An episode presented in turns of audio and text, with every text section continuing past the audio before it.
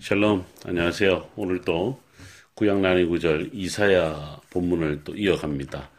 아무래도 예, 신약 성경이 가장 많이 인용된 구약 성경 본문이 바로 이사야서이죠. 그리고 이사야는 그 어, 오실 메시아에 대한 많은 이야기들을 담고 있, 습니다 오늘 그 중에 또 한 구절을 찾아보려고 합니다. 이사야서 9장 6절과 7절 말씀입니다. 우리는 예배 중 함께 읽는 어, 교도문에서 또 함께 부르는 찬양에서 목사님의 설교에서 우리가 가장 많이 만나는 성경 구절 줄 성경 구절 가운데 하나가 이사에서 9장 6절 7절입니다. 그 이유는 선지자 이사야가 메시아에 대한 예언에서 한 아기의 탄생을 처음으로 어, 밝히고 있기 때문입니다. 무엇보다도 구약에서 조명하고 있는 메시아는 누구 메시아는 누구인가에 대해 본문은 구체적으로 밝히고 있죠. 6절에 보면 이는 한 아기가 우리에게 어, 낳고 한 아들을 우리에게 주신 바 되었는데 그 어깨에서는 정사를 메었고 그 이름은 기묘자라 모사라 전능하신 하나님이라 영존하시는 하, 아버지 평강의 왕이라 할 것입니다. 그런데 우리는 정사, 기묘자, 모사에 대한 다양한 해석을 듣습니다만 정확한 히브리어 의미를 알지 못한 채 때론 엉뚱한 해석을 만나기도 합니다. 무엇보다 정사의 의미 파악이 쉽지 않습니다. 우리말 사전을 찾아보면 그 뜻이 너무나 다양해서 도대체 어느 것이 성경 본문과 일치하는가를 알 수 없습니다. 일반적으로 정사는 정치의 정과 일의 사, 즉 정치의 일이라고 이해되고 있죠. 규묘자는 아예 우리말 사전에 나오지 않지만 기묘라는 말에 대해 기이하고 묘한 것이라고 어, 나타납니다. 그렇다면 기묘자는 기이하고 묘한 사람이라고 할 수 있겠죠. 그리고 모사는 어떤 의미를 나타내고 있을까요? 일을 꾀하여 처리하는 능력이 있는 사람이란 말인데 매우 긍정적인 낱말이죠. 일반적으로 모사는 나쁜 일을 꾸미는 사람으로 이해하고 어, 있, 어, 있는데 말입니다. 우리는 정사, 김묘자, 모사의 히브리어로 원어를 한번 찾아볼까요? 먼저 정사의 히브리어는 미스라인데 구약 성경에서 단 두 번밖에 나타나지 않습니다. 그것도 이사야서 9장 6절 7절에서만 나타나죠. 그렇다 보니 성경 번역자들을 곤욕스럽게 하는 히브리어 곤욕, 곤혹스럽게 하는 히브리어라고 할 수 있죠. 우선 사전을 찾아보면 통치, 다스림의 의미를 보여주는데 우리말 정사, 즉 정치의 일과 어느 정도 일치하지만 올바른 번역이라고 할 수 없습니다. 통치와 다스림의 의미를 가진 미슈라, 미스라와 관련된 히브리어를 찾아보면 사르라는 히브리어가 있습니다. 사무엘상 22장 2절에서 다윗을 우두머리라고 번역하였는데 우두머리의 히브리어가 바로 사르입니다. 아들람 굴로 피신했던 다윗에게 환란당한 모든 자와 빚진 모든 자와 마음이 원통한 자들이 모여들었는데 그들의 우두머리 즉 사르가 누구였냐면 바로 다윗이었습니다. 사르는 때로는 왕으로 군대의 장관으로 때로는 부패한 지도자로 번역되기도 했죠. 미스라의 의미가 통치 혹은 다스림이라면 미스라는 사르 즉 우두머리의 통치 행위를 가리키는 말이 됩니다. 장차 오실 메시아는 다윗의 가문에서 날 것이며 그는 다윗을 통하여 시작하셨던 하나님의 통치를 이 땅에서 드러낼 것이라는 의미가 됩니다. 두 번째, 기묘자의 히브리어는 펠레입니다. 기이하고 묘한 사람이란 누구를 가리키는 말일까요? 누구를 가리키는 것일까요? 펠레의 히브리어는 홍해를 건넌 후 모세, 모세가 하나님을 찬양하는 시에서 가장 먼저 나타납니다. 출애굽기 15장 11절에 여호와여 신중에 주와 같은 자가 누구이니까 주와 같이 거룩함으로 영광스러우며 찬송할 만한 위엄이 있으며 기이한 일을 행하는 자가 누구니까에서 기이한 일을 행하는 자가 바로 펠레입니다. 그리고 10편 77편 14절 주는 기이한 일을 행하신 하나님이시라 에서도 펠레, 즉 기이한 일이 나타나죠. 구약 성경에서 극히 드문 표현이지만 모두 하나님께서 행하시는 기이한 일을 나타낼 때 펠레가 사용되었습니다. 그리고 모사의 히브리어는 요엣지입니다. 잠언 11장 14절, 24장 6절에서 지략으로 번역되기도 했죠. 11장 14절에 보면 지략이 없으면 백성이 망하여도 지략이 많으면 평안을 누리느니라 라고 나와 있습니다. 정사, 기묘자, 모사 이외에도 전능하신 하나님, 영존하시는 아버지, 평강의 왕이 함께 나옵니다. 사실상 이 모든 이름들은 구약 성경에서 어, 아주 드문 표현들입니다. 그렇다 보니 학자들은 메시아에 대한 이사야 자신만의 독특한 해석이라고 말하기도 합니다. 오실 메시아가 모든 것을 다스릴 왕이시기 때문에 그에게 가장 맞는 히브리어 표현을 찾아서 선지자 이사야는 표현하고자 했던 것입니다. 이사야서 9장 6절 7절에서 우리는 예수 그리스도가 어떤 분인가를 정확하게 알게 되었고 또한 우리가 예수 그리스도를 쫓아 살아갈 때 어떤 삶을 살아가야 할지를 가르쳐 주고 어, 있습니다. 두 번째 주제는 이사야 56장 5절입니다. 이스라엘 방문하면 꼭 가보고 싶은 곳이 있는데요. 그 중 하나가 바로 홀로코스트 박물관입니다. 제2차 세계대전 당시 독일 나치에 600만이나 되는 유대인들이 희생당했는데요. 그 유대인들을 추모하는 곳입니다. 이스라엘 사람들은 그 박물관을 히브리어로 야드 바셈이라고 부릅니다. 야드 바셴의 히브리어는 어, 이사야 56장 5절에 등장하는 말씀의 일부분인데 내가 내 집에서 내 성 안에서 아들이나 딸보다 나은 기념물과 이름을 그들에게 주며 영원한 이름을 주어 끊어지지 아니하게 할 것이며 에서 기념물과 이름을 가리키는 말입니다. 그런데 야드의 히브리어는 손인데요. 기념물이라고 번역되어 있습니다. 그 외 바, 바셴은 그리고 어, 이름으로 올바르게 번역되어 있습니다. 왜 손을 기념물로 번역을 했을까요? 이와 비슷한 본문이 있는데 사무엘상 15장 12절입니다. 사무엘이 사울을 만나려고 아침에 일찍이 일어났더니 어떤 사람이 사무엘에게 말하여 이르되 사울이 갈멜에 이르러 자기를 위하여 기념비를 세우고 발길을 돌려 길갈로 내려갔다 하는지라 해서 기념비가 바로 히브리어 야드입니다.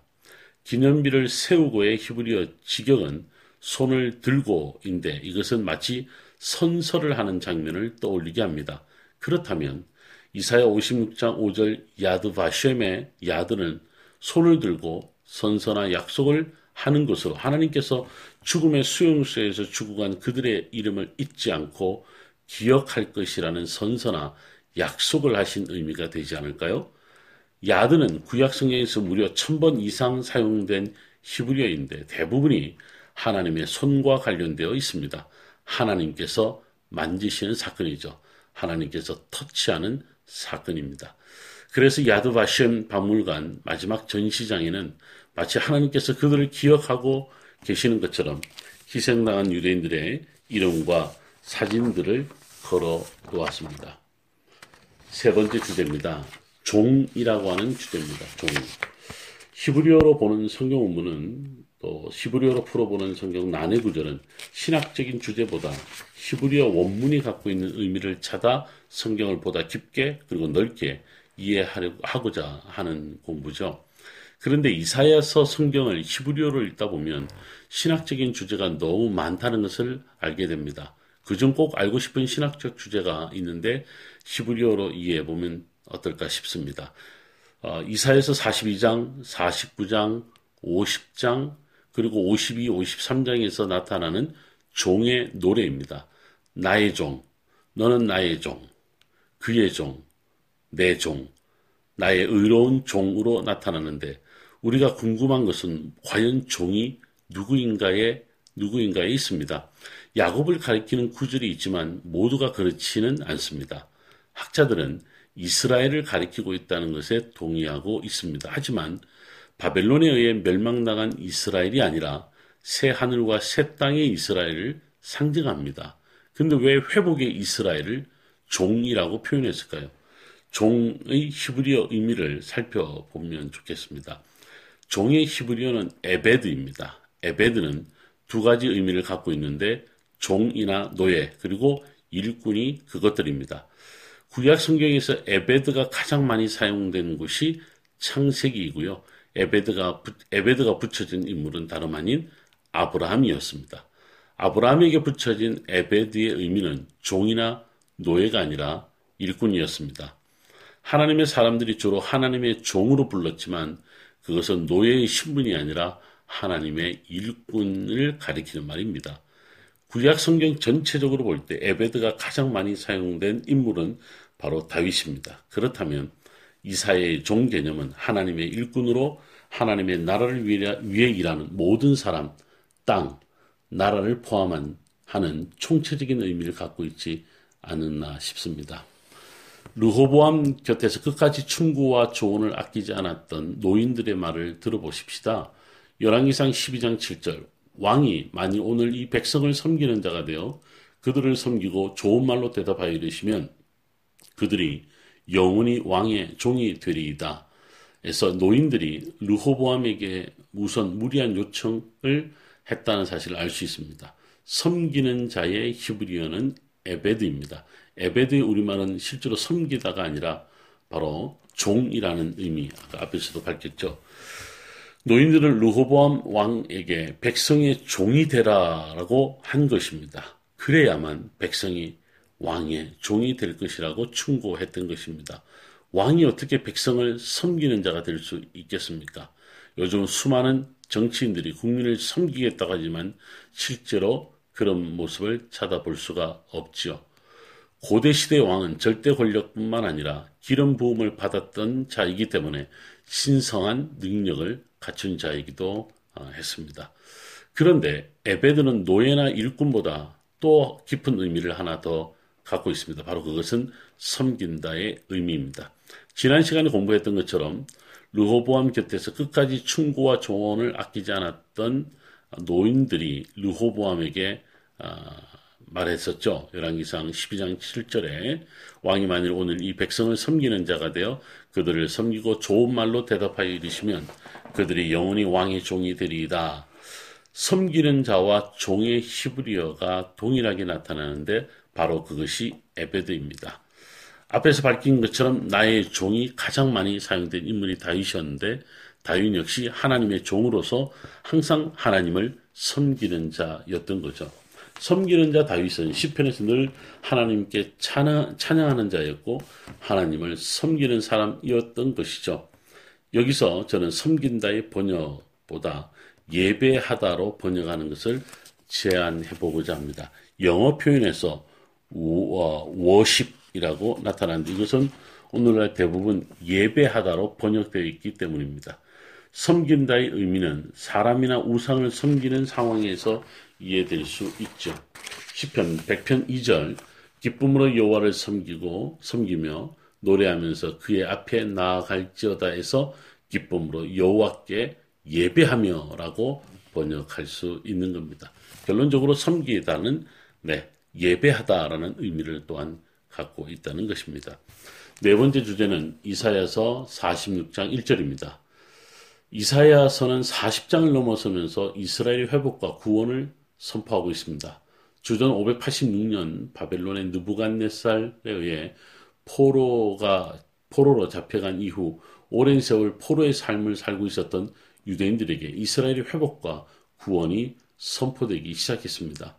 이방의 우상이나 이방의 권세자들에 의해 부끄러움과 수치를 당하지 않고 영원한 구원을 얻을 것이라는 선포로 인하여 유대인들은 새 땅과 새 하늘을 소망할 수 있었죠. 반면에 이방의 우상이나 이방의 권세는 멸망할 것이며 패할 것이라고 선포합니다. 이사에서 46장 1절에서 바벨론의 최고의 최고 신이라고 할 수 있는 벨과 느보의 멸망을 예고하고 있습니다. 이스라엘 주변 국가의 신들에 대해 우리는 성경에서 자주 만날 수 있습니다. 그런데 바벨론의 신들에 대해서 그렇게 잘 알려져 있지 않아서 벨과 느보에 대해서도 매우 생소합니다. 바벨론의 신들 이름이기 때문에 벨과 느보는 당연히 히브리어가 아니겠죠. 벨은 히브리어가 아니라 바벨론의 언어였던 아카드어입니다. 그 의미는 영어의 Lord이고 우리말은 주님 혹은 주에 해당하죠. 느보는 바벨론 지역 신의 이름이었습니다. 신바벨론 시대에 잘 알려진 세 신들 가운데 가장 큰 신의 이름이었다고 합니다. 그리고 벨은 바벨의 벨과도 관련 있고 느보는 느부갓네살의 느부와도 관련되어 있다고 보기도 합니다. 이사야서 46장 1절 벨은 엎드려졌고 느보는 구부러졌도다. 바로 이것이 의미하는 것은 벨의 바벨론, 느보의 느부갓네살의 멸망을 예언하는 말이라 그렇게 볼 수 있습니다. 다섯 번째는 또 하나의 주제입니다. 바로 구속자입니다. 선지자 이사야는 이스라엘의 회복과 구속, 새 하늘과 새 땅을 예언하면서 그 말씀을 이사야서 40장 이후에 드러내고 있다라고 앞에서도 다뤘죠. 주전 8세기 선지자 이사야는 엘리야와 엘리사 이후 문서 예언자로서 가장 먼저 예언 활동을 했고, 네, 풍전 등화에 놓인 이스라엘 역사를 야훼 신앙으로 올바르게 아, 세우고자 목숨을 내놓았던 인물이었죠. 바로 그 사람 이름이 이사야, 이사야였던 거죠. 신약 성경에서 특히 복음서에서 가장 많이 인용되었던 구약 성경이고 1947년 사해 근처 쿰난 동굴에서 발견된 성경 사본 가운데 가장 완벽하게 보존된 상태로 어, 오늘날까지 전해지고 있는 성경이 바로 이사야서입니다. 그 이유는 구속자이신 하나님에 대하여 가장 많이 가장 많은 내용이 있기 때문입니다. 당시 로마의 압제 속에서 자신을 구속하실 하나님을 향한 소망 때문에 이사야서가 아마 가장 많이 읽혔던 것 같고 또한 글로 많이 남겨진 것 같습니다. 구속 혹은 구속자의 히브리어는 고엘입니다. 신학에서도 고엘 사상이라고 할 만큼 중요한 이사야, 이사야서의 용어입니다. 이사야서 외에 가장 많이 사용된 네, 이 고엘이 가장 많이 사용된 성경이 레위기서입니다. 레위기의 고엘은 구속이나 구속자로 번역되지 않고 기업을 물을 자로 번역되어 있습니다. 그 다음으로 고엘이 가장 또 많이 나타나는 성경이 룻기입니다. 룻기에서 고엘은 기업 물을 자로 번역되어 있습니다. 레위기와 룻기의 고엘은 사실 법률 용어, 용어와 같은 것이었습니다. 고엘은 가족과 공동체를 유지시키기 위한 제도로 사회적으로 매우 중요했습니다. 그렇다면 기업을 무른다는 것이 무슨 의미일까요? 그것은 친족을 통한 땅의 상환을 말합니다. 룻기 4장 5절 6절에 보면 보아스가 이르며 이르되 너가 나오미의 손에서 그 밭을 사는 날에 곧 죽은 자의 아내 모압 여인 룻에게서 사서 그 죽은 자의 기업을 그의 이름으로 세워야 할지니라 하니 그 기업 물을 자가 이르되 나는 내 기업에 손해가 있을까 하여 나를 위하여 물으지 못하노니 내가 물을 것을 너가 물으라 나는 물으지 못하겠노라 하는지라 그렇다면 이사야의 고엘은 무엇을 의미하는 것일까요? 바로 그것은 구속자입니다. 레위기와 룻기의 고엘이 상환의 의미라면 이사, 이사야의 고엘은 구속 혹은 구속자의 의미라고 말할 수 있습니다. 네, 오늘도 우리 한 19분 정도 어, 이사야서에 나타난 어, 우리가 좀 히브리어를 알면 좀 더 분명해질 만한 또 까다로운 성경 구절, 난해한 성경 구절들을 그렇게 한번 또 살펴보았습니다. 감사합니다. 샬롬.